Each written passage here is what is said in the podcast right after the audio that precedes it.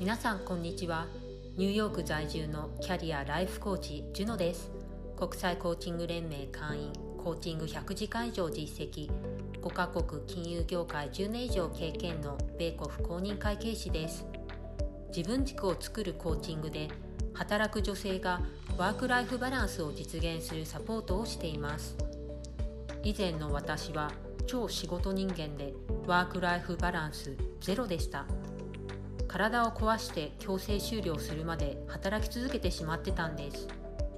そんな私が仕事だけの人生から脱却して自分や家族との時間が取れて幸せな毎日を送れるようになりました。この経験から働く女性が自分を犠牲にせず仕事だけでなくプライベートも大切にできるようになるお手伝いをしています。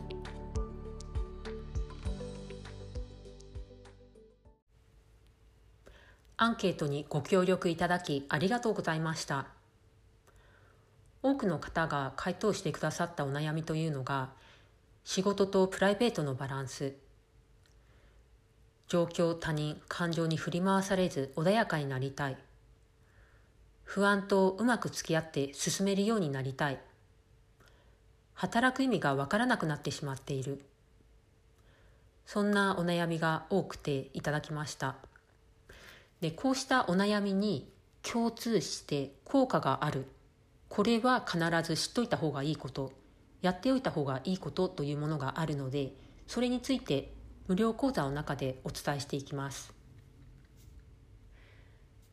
新しいワークライフバランスの極意4日間スペシャル無料講座を来週月曜日11月13日から始めます。ワークライフバランスが欠けてると感じてる方。プライベートを犠牲にして頑張ってるのに成果が出てなくて自己肯定感が下がってしまってる方。働く意味がわからなくなってしまってる。幸せの指標が欲しい。そう感じている方。他人や環境に振り回されない自分軸が欲しい。そういう方にもおすすめです。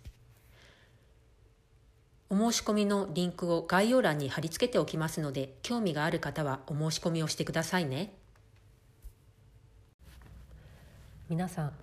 最近働きすぎていませんか？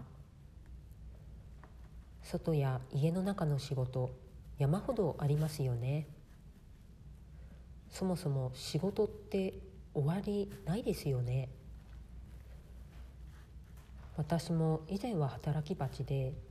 まあ、今もその傾向があるんですけれどもワークライフバランスがゼロだったんですね。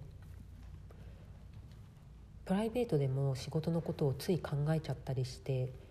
全然リラックスできず楽しめなくて皆さんもそんな経験ありませんか？そんな状態だった私がワークライフバランスを得られるようになったお話を今日はしたいと思います。働き蜂の生活をしてた時なんですけれどもその時は起きてる時間はいつも仕事してたんですね。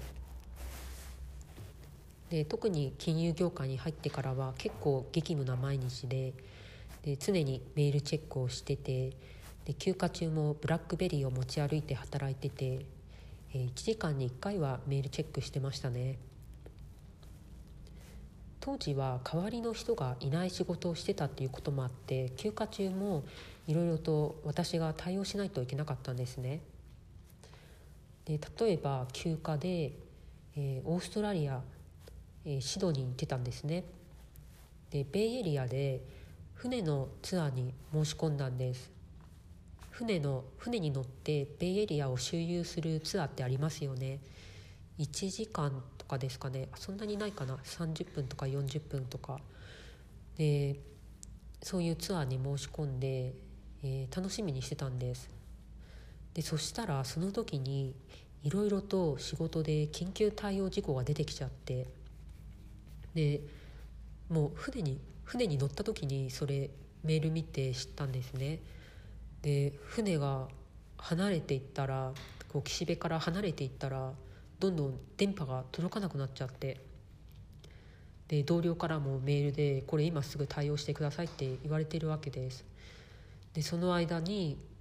えー、もうずっと気になっちゃって全然楽しめなかったんですよね。でイスタンブールに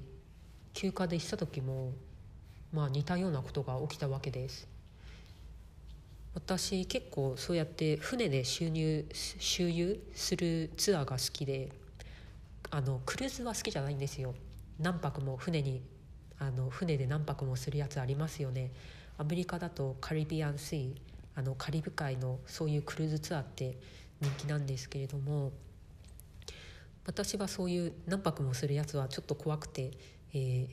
行きたいって思わないんですけれどもまあ30分とか1時に12時間くらいの周遊ツアーならあの好きなんですね。でイスタンブールでもそういうのをやったわけです。でその時も船に乗った時に上司から電話がかかってきたんですでこれ今すぐ対応してくれってきてでそれもあ今ちょっと船のツアーで申し込んで今乗ってもう岸辺から離れていってるのでもう電波ちょっとなくなっちゃいますっていうふうにお話ししてでツアーが終わっ終わったらまあ40分後とかそしたら対応しますみたいな感じで言って電話切ったんですね。でその時ももう仕事モードになっちゃってついその対応事項とかね考えちゃってその時もツアー楽しめなかったんですよね。うん時には自分の誕生日終了をオフィスで迎えた時もありましたなんかこんな感じでもうかなりワーカホリックもう仕事人間みたいな感じだったんですね。でそういった激務で体を壊すこともあったんです。で3回目に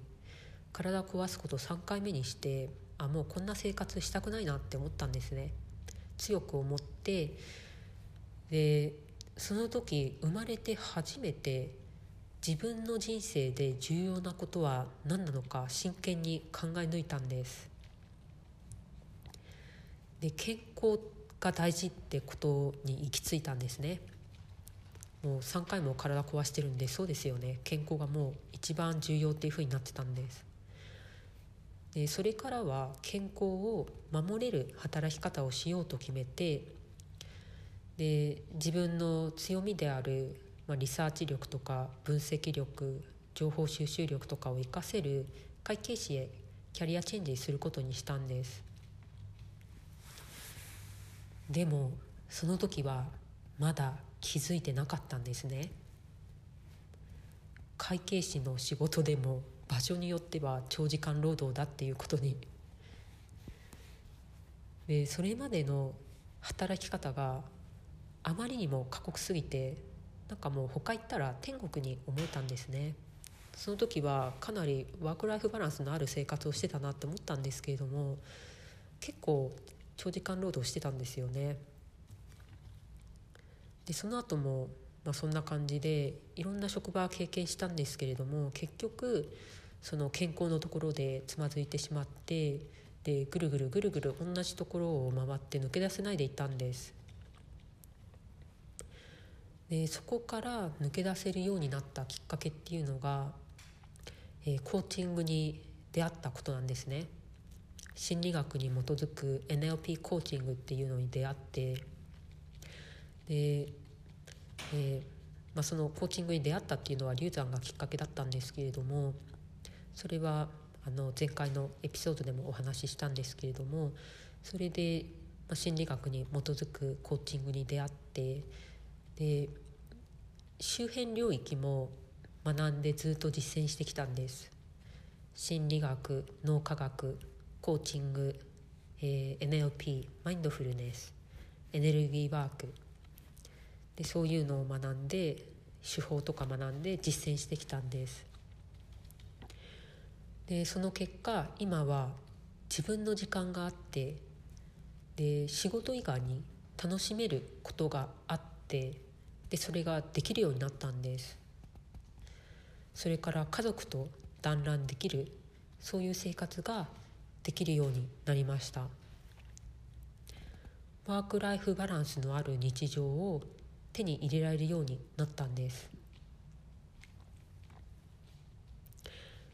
でワーク・ライフ・バランスについて2つくらい前のエピソードでもお話ししてで、まあ、コツみたいなものを紹介したんですけれどももっと最初にやっておくべきことがあるんですね。でそういうのを無料講座でお話ししようと思っています。そして実際に一緒に、えー、やっていきます。実践しないと意味ないんですね。いろんな、えー、コツとかなんか手法とか学んだとしてもそれを実際にやってみないともう自分の中に取り入れることはできないわけです。話を聞いてるだけじゃダメなんですね。なのでこの無料講座では実際に、えー、一緒にやっていけるようなものにしていきたいと思っています。新しいワークライフバランスの極意。4日間スペシャル無料講座に興味がある方は忘れないうちに概要欄のリンク先からお申し込みをしてくださいね。ではまたお話をします。See you. Bye.